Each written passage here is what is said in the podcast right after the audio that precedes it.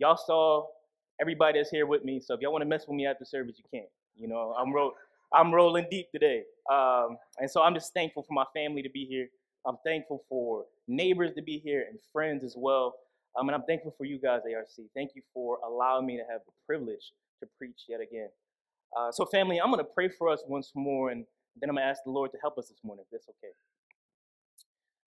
Father, I pray that your glory will be the aim of this service, Lord God, for your glory alone.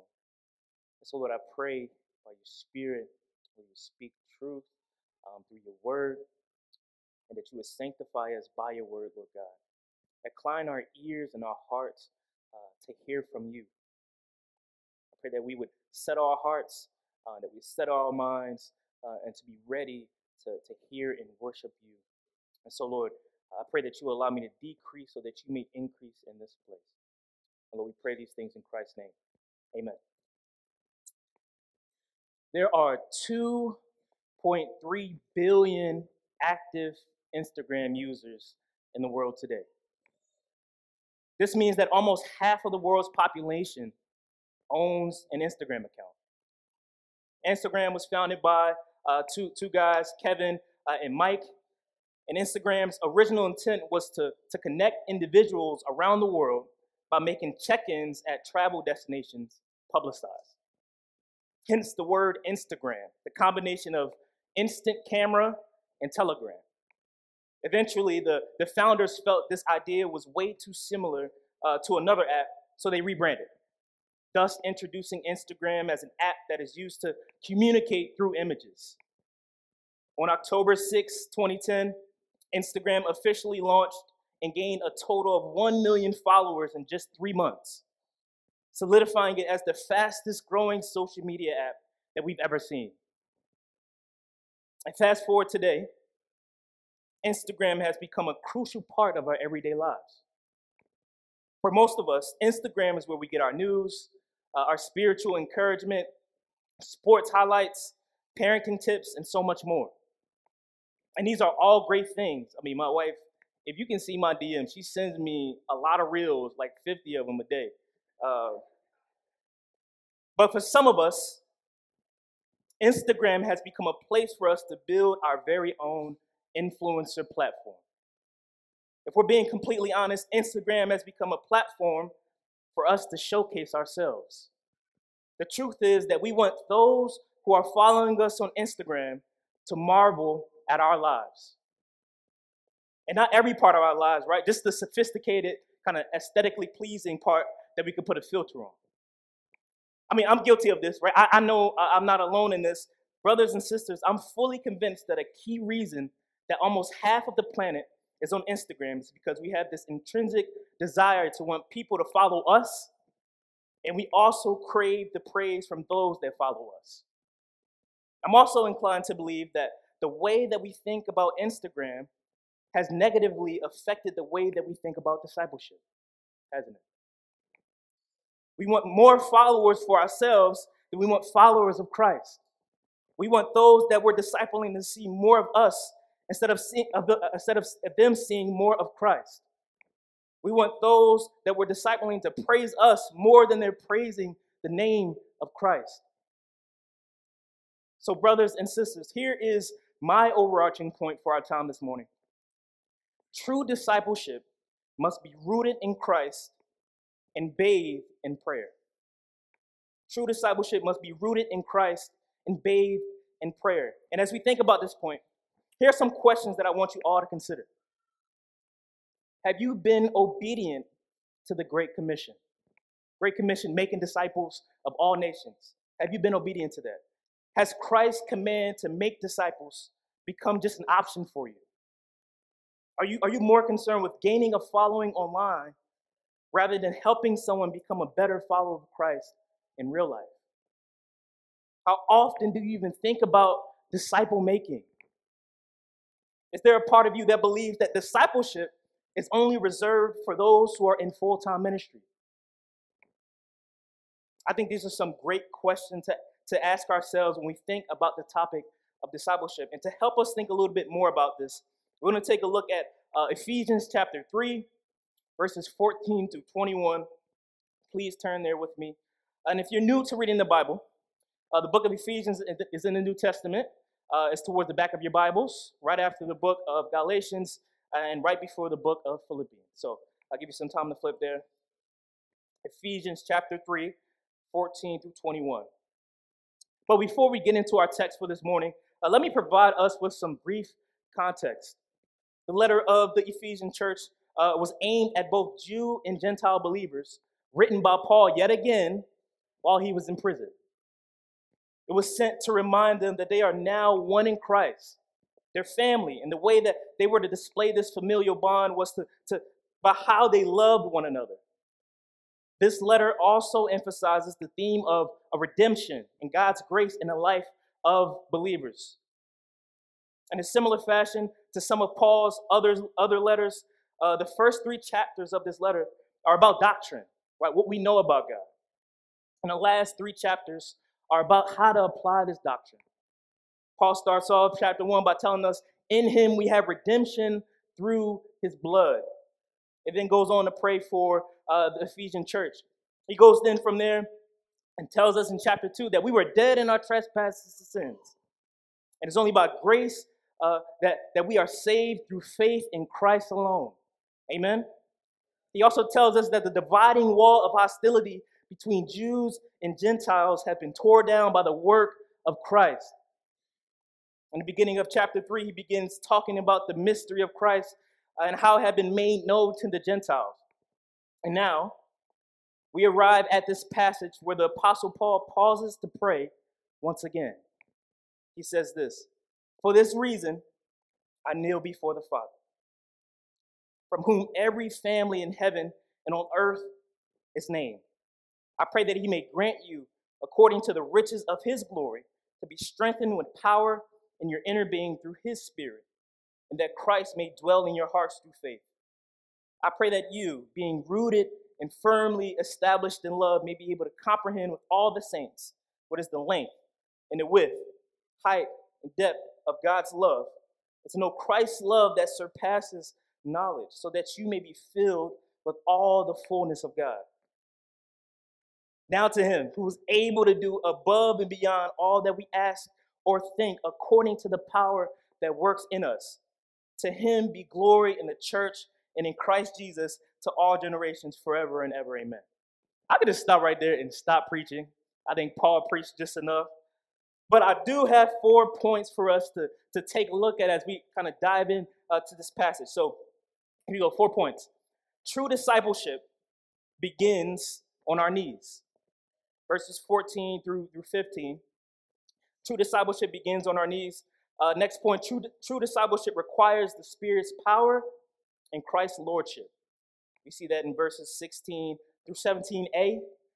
Then we go, true discipleship is wrapped in love.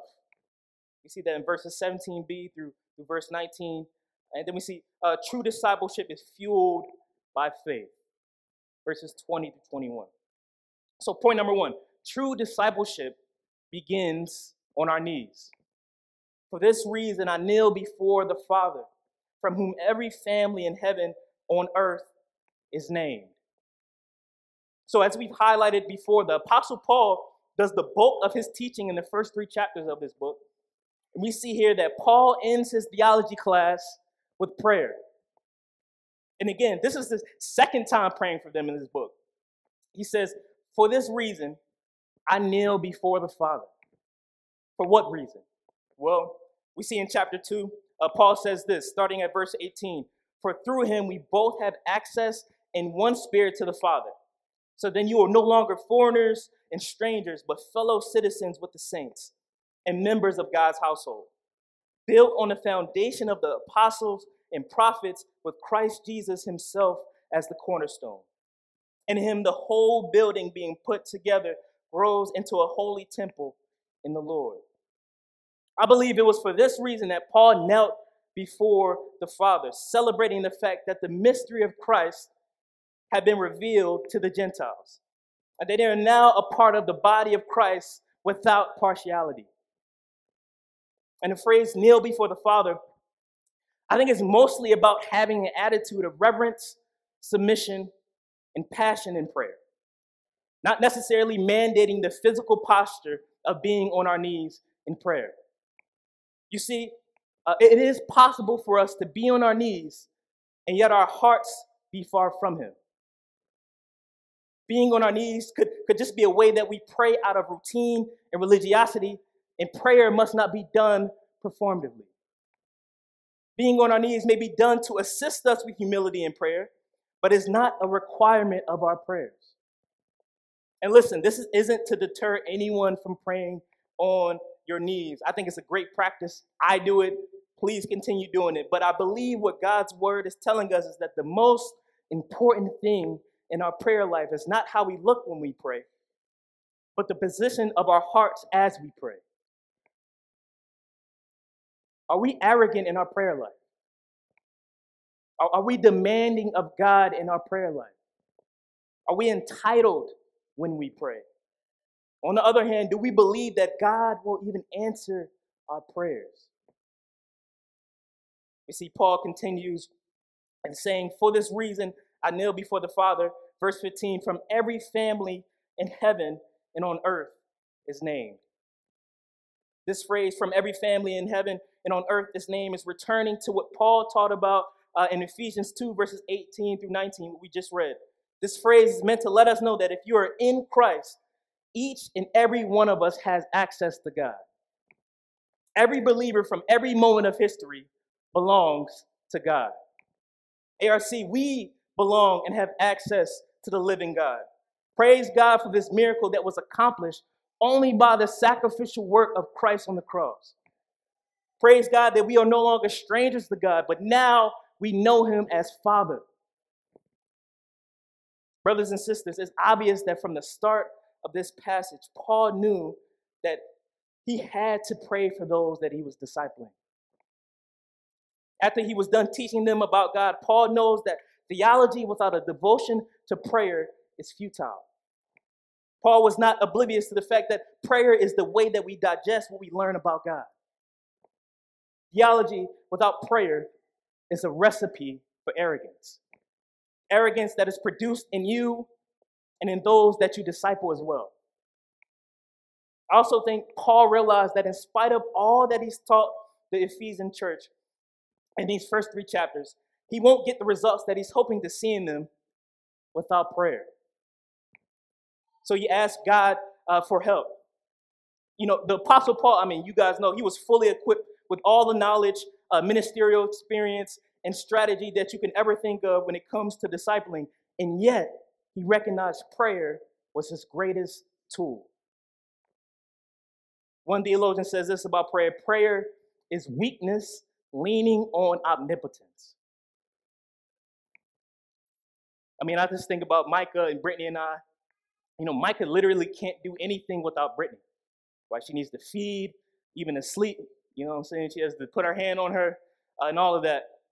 And she cries when she doesn't have the food that she needs, right? How much more should we be crying out to the God of the universe, thirsting and hungering for him in prayer? We should be ready to call out to him when we're ready to pray. May we be like Micah, eagerly waiting and hungering and thirsting for the Lord God in prayer. So ARC, are we praying for those that we disciple earnestly? Or are we over-strategizing and being overly pragmatic when it comes to our discipleship? Is your first option to rely on yourself, or is it to rely on the omnipotent God? Discipleship starts with a sense of desperation for God to move. Our Savior knew this too. Check out John 17 on your own time. Christ himself leaned on his Father when it came to discipleship. So how much more should we? I think one last thing that Paul recognized is that his disciples did not belong to him. Paul made sure to acknowledge that they belong to the living God. Brothers and sisters, I think one of the most subtle and harmful things about discipleship is when we believe that those that we are discipling belong to us. And I think you can start to tell when this happens because we have this sort of possessive attitude, right? Labeling this person as ours, right? That's my disciple. We also get defensive and territorial when someone else begins to pour into them, right? You start to feel that in your heart. That's your problem. That's a heart check, not the other person. And then I think we often forget that those that we are discipling are made in God's image, not Alex's image, not anyone else's, only his. Therefore, they belong to him and him alone. Y'all, discipleship in essence means to help someone to become a better follower of Christ. And we accomplish this by being devoted as a better advocate in prayer. But what should we pray for when it comes to our discipleship? Well, we see here in point number 2, a true discipleship requires the Spirit's power and Christ's lordship. Paul says this, I pray that he may grant you according to the riches of his glory to be strengthened with power and your inner being through his Spirit, and that Christ may dwell in your hearts through faith. Y'all notice Paul's prayers are almost always consistently for the spiritual well-being of others. It is here that the Apostle Paul begins his prayer for the Ephesian church. He first asked the Father to grant them power according to who he is, and then asked for Christ to take his rightful place in their hearts. Through Paul, the Word of God provides a wonderful template for us to use as the substance of our prayers for those that we disciple. There's nothing better than praying God's Word back to him. When praying for those that you are discipling, God's Word provides security in knowing that our prayers are in accordance with him. If you need to think about what you need to pray for your disciples, pray God's Word. Also in Paul's prayer, you'll see Paul provides what many call a Trinitarian outline of prayer. Right? In verse 16, he asks for the Holy Spirit's help. And then he asks for Christ's help in verse 17. And then later in verse 19, he asks for them to be filled with the fullness of God. It appears that Paul knew that discipleship required the help of the entire Godhead, Father, Son, and Spirit. I believe he wanted those that he was leading to understand the importance of the Trinity and how each person of the Trinity is equal in value, yet different in function. I think he did this so that they would understand the magnitude of the God that they serve. And I believe it should be the same with those that we disciple. Brothers and sisters, don't shortchange those that you disciple by neglecting to shine light on all three persons of the Trinity. You may be keeping them from seeing the fullness of God as you do that. The knowledge of God, theology, right? The knowledge of God is the knowledge of the Trinity. One theologian says this, the Father plans salvation, the Son accomplishes salvation, and the Spirit applies salvation. That's good. I mean, y'all sitting here real stoic. That's real good. I'm going to preach by myself, but here we go. So Paul begins his prayer by saying, I pray that he may grant you according to the riches of his glory. Brothers and sisters, I believe that Paul starts off his prayer this way to serve as a reminder to us about who is the source of the things that he's asking to be given to the Ephesian church. He says, according to the riches of his glory. What does he mean by this term glory? Well, I don't think anyone can fully grasp what this word means in its entirety, not even your most esteemed theologian. And I think that's on purpose. I think God uses this word to show how finite we are and just how infinite he is. But if I were to try to define it, I've heard it said this way. God's glory is the manifestation of who he is. One theologian says that God's glory possesses three key components. His immensity, right, the weight of God, right, kind of gravitas, his holiness, the set-apartness of God, and his fearsomeness, the reverence of God. Paul also mentions God's riches to remind us that no amount of money, success, or generational wealth can mount up to the abundance of wealth that our God possesses. Brothers and sisters, all of what those we disciple need can be found in him. If we have knowledge, God has infinitely more. If we have wisdom, God has infinitely more. If we have resources, God has infinitely more. The only thing that we have that God doesn't have an endless supply of is sin itself. I think about the beach and kids going to the beach, and sometimes they bring this little sand bucket, and they bring the little scooper. And so when they're done playing in the sand, I sometimes notice them going to the water and kind of scooping the water with that same sand bucket. And for me, as I think about that, I think that's the same way that we ought to think about the riches that God has for us. It's an everlasting riches. As they scoop that water, nothing really changed. It's an endless supply of water. And as we go to God, there's an endless supply of riches for us to take advantage of. So go to him. The Apostle Paul then continues in prayer, asking that they would be strengthened with power in their inner being through his Spirit. I think Paul recognizes the strength that the Ephesians need can only come from the Holy Spirit, who moves internally and not from any sort of behavioral or circumstantial modification shown externally. It has been said, inner being here is meant to contrast the outer man that is wasting away and to emphasize the inner man that is being renewed daily. Y'all, as we pray, we ought to be praying for the Spirit to do the sanctifying work that only he can do, that gives power to those that we disciple. So y'all, here, just a few key reasons as to why we need to pray for the Spirit's power in the lives of those that we disciple. Number one, holiness. Y'all, we are up against a lot, and those that we disciple are up against a lot. You got the world who is throwing all kinds of things at them, telling them to not love God and to love sin.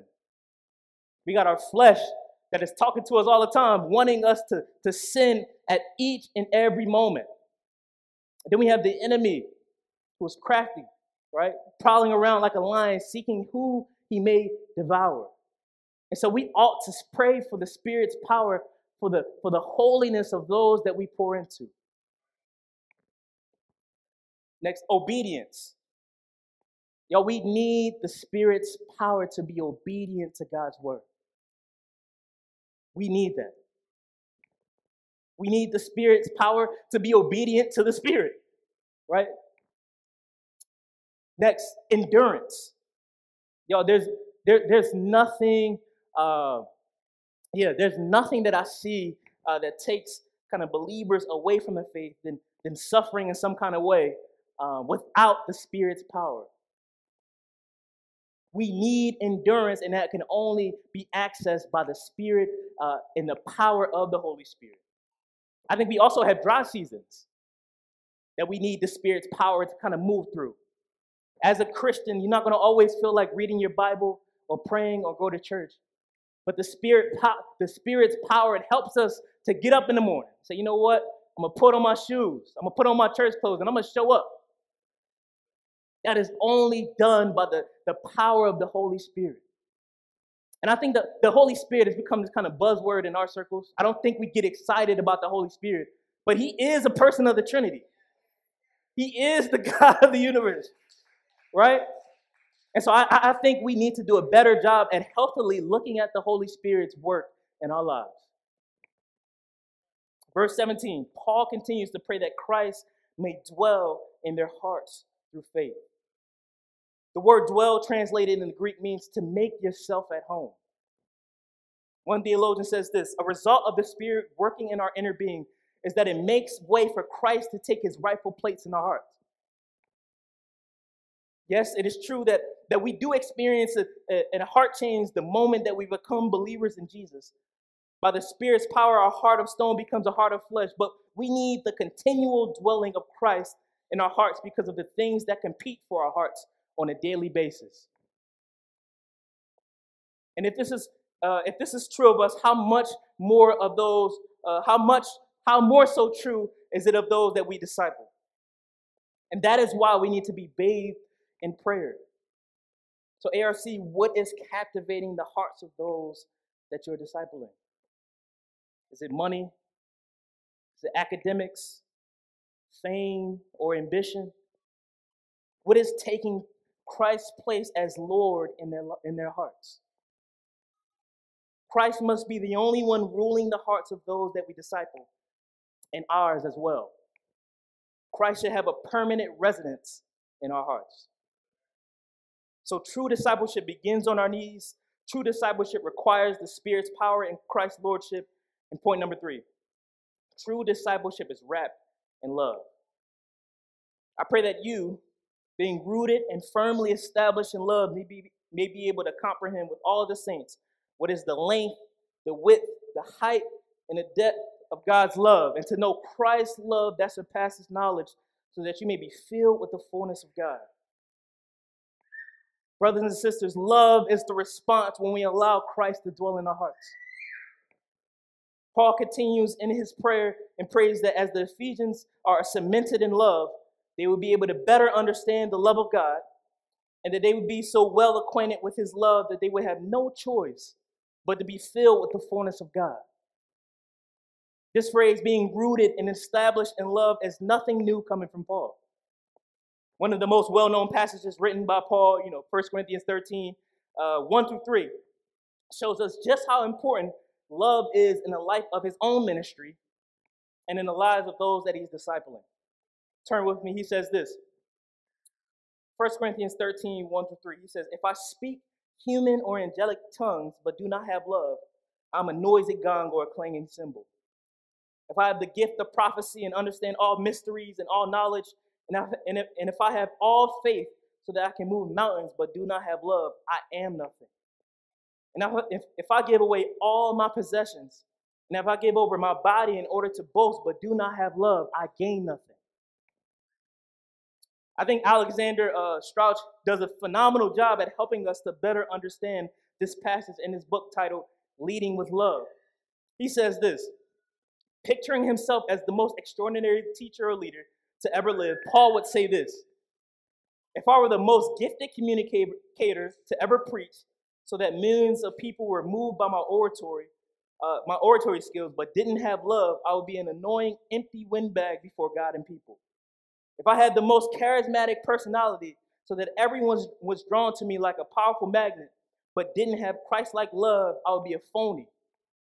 If I were the greatest visionary leader that the church has ever heard, but did not have love, I would be misguided and lost. If I were the best-selling author on theology and church growth, but didn't have love, I would be an empty-headed failure. If I sacrificially gave all my waking hours to discipling future leaders, but did it without love, I would be a false guide and model. Listen, the greatest attribute that those that you are discipling can possess is not intellect, it's not creativity, it's not charisma, it's love. And this love starts with us, right, church? I'm sure that you've heard that discipleship is more caught than taught. And if this is true, this means that as those that we are discipling see you loving others, it should spur them to do the same.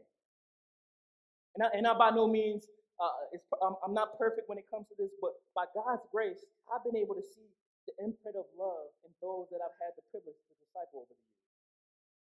And I've seen how much my own love has grown by their example. So I think about people like Tyrell. Tyrell faithfully serves in the church. He loves his wife, he loves his kids, and he loves the body of Christ. I think about people like Karaji, that's not with us no more, but we still love him, who loves his wife, who loves the church, and he loves God's people. Think about Josh, a guy that I had the privilege to disciple. He's in Phoenix, but I've seen the way that he loves the students at HU. I think about our very own Josiah and how much he loves God's word and God's people. And he loves the Great Commission. So ARC, what are we known for? Is it our love? And secondly, what are those that we are discipling known for? Is it the same? Paul continues in his prayer in verse 18 by praying that the Ephesian church may be able to comprehend with all the saints what is the length and the width and the height and the depth of God's love, to know Christ's love that surpasses knowledge, so that you may be filled with the fullness of God. may be able to comprehend with all the saints what is the length and the width and the height and depth of God's love. Brothers and sisters, I think the irony of this phrase is that the love of God is truly unmeasurable. And any attempt to measure it shows just how vast his love is. And just as God's love is immeasurable, Christ's love is unknowable, by showing us just how lofty his love is. And I think these two examples of love should bring those that we are discipling a great deal of comfort.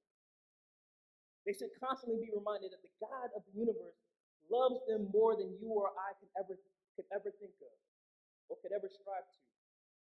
Because God is love. Just a quick note on the God is love piece.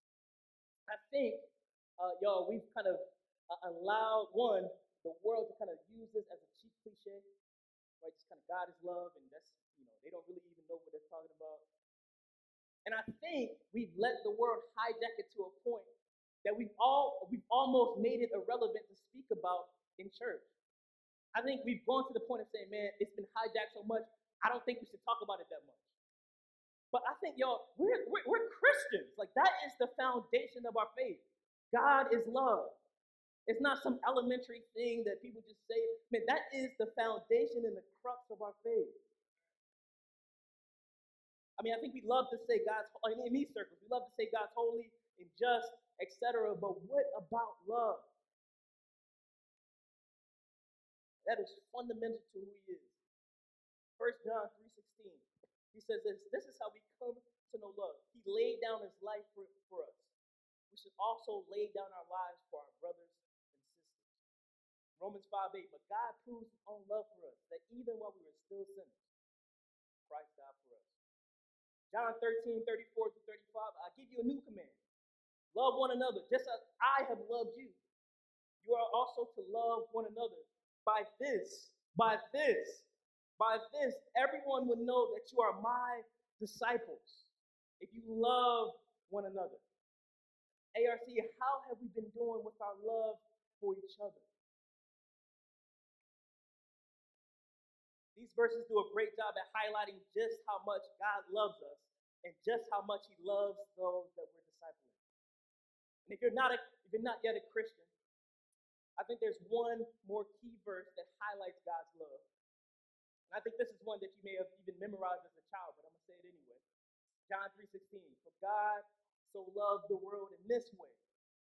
He gave his one and only son so that everyone who believes in him will not perish, but have eternal life.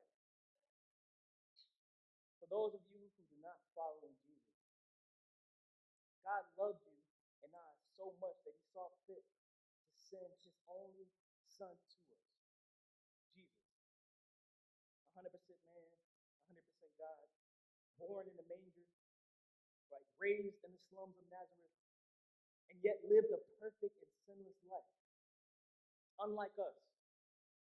And he loved us so much that he died a death designed for sinners just like us. And after that, he was buried and rose again, defeating sin and death, and now reigns at the right hand of the Father. And out of the abundance of his love, he offers you forgiveness of sins and eternal life. This is the gospel message. This is the message that saves. He loves you just that much. I mean, he loves you so much that he made sure you were here today. Believe on him. You will never experience another love like this. It's lasting. It doesn't fizzle out. It's secure. It's not built on sand. It's not phony. It's not fixated. It's not fickle. It's there for you to take advantage of. So take advantage of the love of Christ while you still have time today. Tomorrow's not promised, but the gospel is promised. Brothers and sisters, experiencing a love like this should cause us to have complete devotion to God. I think that's what Paul meant in praying for the church to be filled with the fullness of God. His love should prompt us and those that we disciple to be more like him. So this brings me to my last point. true discipleship is fueled by faith. Now to him who is able to do above and beyond all that we ask or think according to the power that works in us. To him be glory in the church and in Christ Jesus to all generations forever and ever. Amen. Now, y'all, I think Paul got a little excited here at the end of his prayer. I think this was a little praise break. Paul starts his prayer with reverence to the Father and ends the very same way. He reminds us yet again that it's only God that is able to do all of the things that he's praying for in the lives of the Ephesians. And to him be the glory forever and ever. Amen. I think this doxology is often looked at as the climax of the entire letter.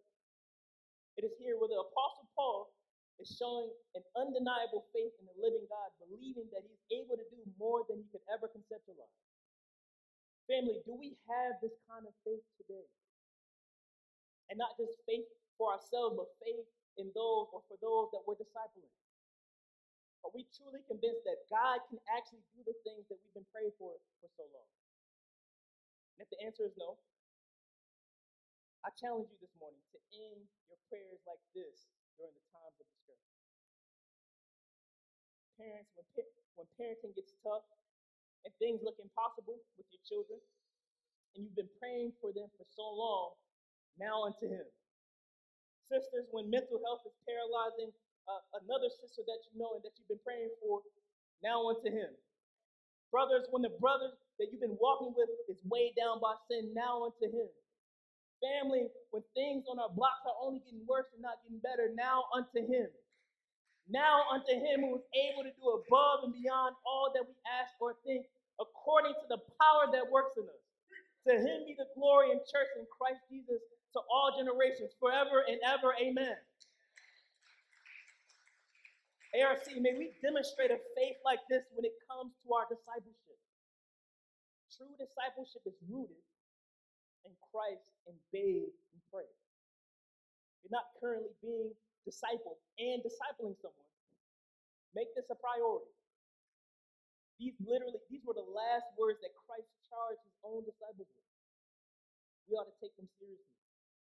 And may our discipleship be wrapped in love, Holy Spirit empowered, under the authority of Christ. And may it begin and end with us on our knees. Let's pray together. Father, we thank you for your word. We thank you that your word convicts. We thank you that your word instructs. And we thank you that you are a God of love. Lord, help us to apply your word to our lives.